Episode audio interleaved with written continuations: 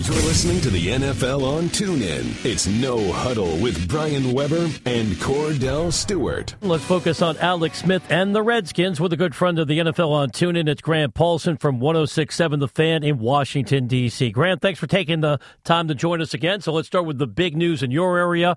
What was your initial reaction to the Alex Smith deal, and how much of an upgrade do you think he could prove to be over Kirk Cousins? Well, I was surprised, like most of Washington, D.C., Brian, because I think people thought this would be a slower developing story this offseason. I talked to Kirk Cousins on my radio show here in town just after the end of the season. He still thought there was a chance he could return to be the quarterback of the Redskins for what would be a fourth straight season as a full time starter. But he wanted to test the market first, and he was expecting that he would wait until March to then negotiate with the team, whether that meant they put the franchise or the transition tag on him where they came to some type of agreement on a long term deal, which I think was a very slim chance and probably not in play at all. But I think what the Redskins heard when they heard that Cousins was going to wait till March is that he wasn't willing to negotiate, which was the case at one point late last off season as well. And they decided that rather than playing a guessing game and musical chairs and missing out on sitting down in a seat that they feel like could get them to nine or ten wins in the playoffs, a bird in the hand was worth a couple that might be in the bush, and they wanted to go grab Alex Smith before Case Keenum or Teddy Bridgewater or Sam Bradford from the home, and they were stuck potentially either playing a rookie or going to battle with Colt McCoy in September. When you look at Alex Smith and what he's been able to do, the best year he's had over his career was in the West Coast style offense with Andy Reid. Jay Gruden doesn't run that system. He's more of a I'm going to try to attack the the, the, the voids that you have in your defense based on the, the, the stats that says this is what you're going to do, down in distances. Do you think Alex Smith fits what Jay Gruden wants to do? Yeah, I worry a little bit about that, Kordell. I think he will be a fit in that Jay Gruden has proven in his time here already to me that he is adaptable and that he does adjust to the strengths of his passer. Uh, he has done that with pretty much everyone he's worked with, Fan Robert Griffin, who frankly I just don't think he ever much interest in working with and didn't think that very highly of. But know, whether it was Colt McCoy or it was Kirk Cousins or the limited capacity we saw Nate Sudfeld in the preseason, he really did maximize his quarterback's strengths. I think that that's something he does well. Uh, couple of things that will work very well for Alex Smith here, Jason likes his quarterbacks to be decisive pre-snap and get the ball out very quickly. I think Alex Smith does that. Cousins was extremely cerebral and a very intuitive player. Uh, similarly, Alex Smith can diagnose a lot of things pre-snap, and he's going to give him an ability to make some decisions. I think at the line of scrimmage with Smith like I think the couple things need to be adjusted and tweaked to your point that aren't great fits right now. Number one, Jay Gruden is not very prone to the bootleg and the mobile passing game. He doesn't like moving the pocket horizontally outside the tackle box nearly as much as Alex Smith has been accustomed to in his career. That was a gripe of Kirk Cousins behind the scenes. He felt like he had to advocate for the bootleg a little more often than he had in the past when Sean McVay, who really likes doing that, or Kyle Shanahan, who is a big proponent of a moving pocket designed the plays and called the offense. So I think that's something Jay Gruden's going to have to adapt to as well. Maybe take some of the vertical passing plays out of his offense. You know, that's never been a strength of Smith until last season where he shined in that capacity. But I think a lot of it had to do with Tyreek Hill, who's not coming to Washington with him. So to me, that's the big storyline here. How much will they change their offense for a guy who's more mobile, a better runner than Cousins, probably not as good a passer in that 15 to 25 yard area, which is where Cousins made his money over the last couple of years. Talking Redskins with Grant Paulsen, 1067 The Fan in D.C. Grant, what do you make of Redskins running back Chris Thompson saying the Cousins sent the team mixed messages? Is Kirk now getting smeared on his way out the door? Perhaps. I mean, I know Chris Thompson very well, and I've actually talked to him a ton about Cousins, mostly before Cousins left. But uh, he's a Kirk Cousins guy. They were very, very close, those two.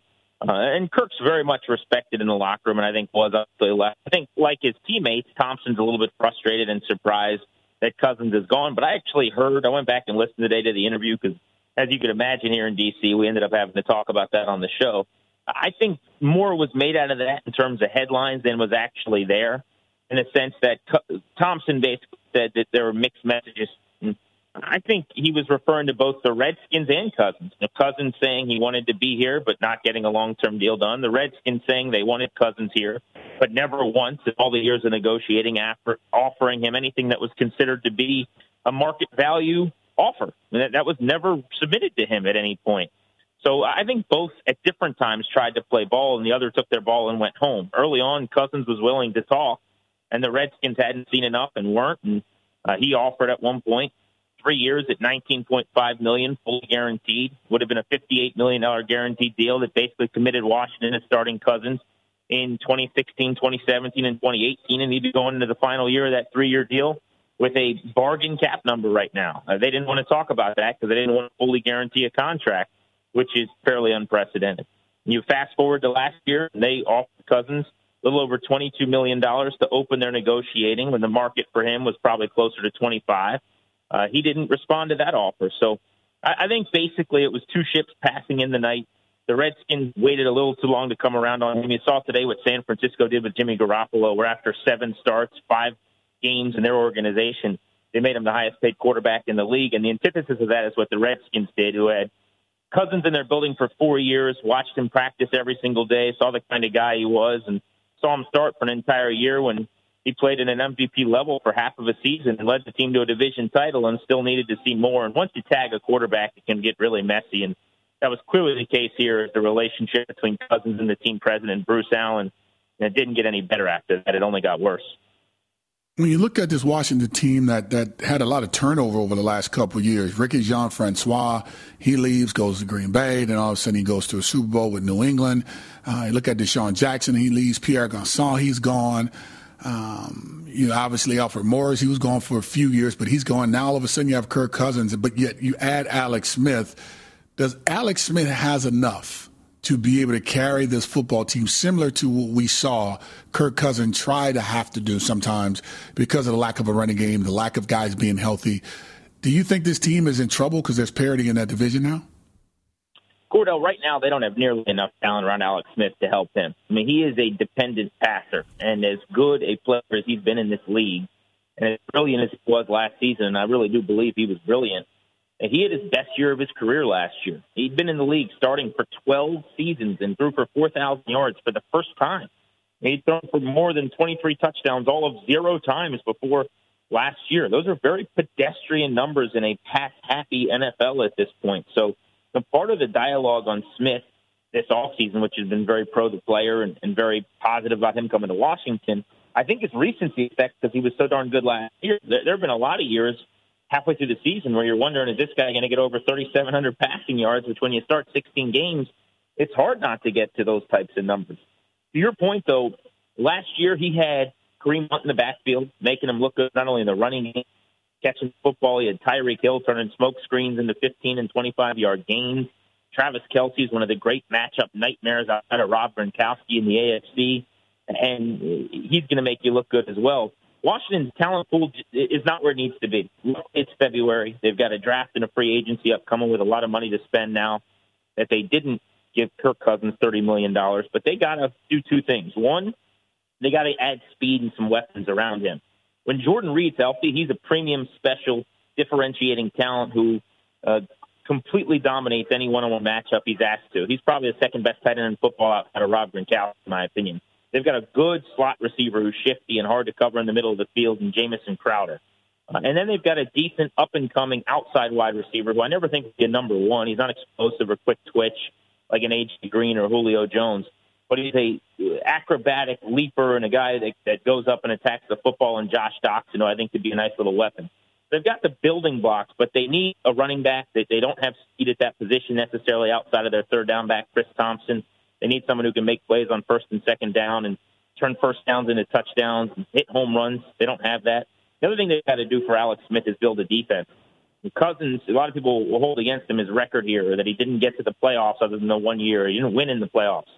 Well, quarterback wins and losses is, is kind of a naive way to look at football. They've had bad defenses, and unless that changes, Alex Smith isn't going to fare a whole lot better than Cousins. And he is a guy that has always kind of been a winning quarterback based on being in some good situations and the fact that he protects the football and gets the most out of his teammates. But they got to help him with adding a bunch of talent and do it pretty quickly. Chatting with Grant Paulsen, 1067 The Fan, Internation's capital. Grant, I follow you on Twitter. You had an interesting and complicated scenario last week. Is there even a minute chance the Redskins would tag Cousins and then trade him? Yes, there's certainly a chance. I mean, that is what they would like to do. I've heard from a bunch of people that that is in their plans in, in terms of kicking the tires of as many teams as possible. Uh, the, the way to sum it up most easily, though, is to say that it's very unlikely.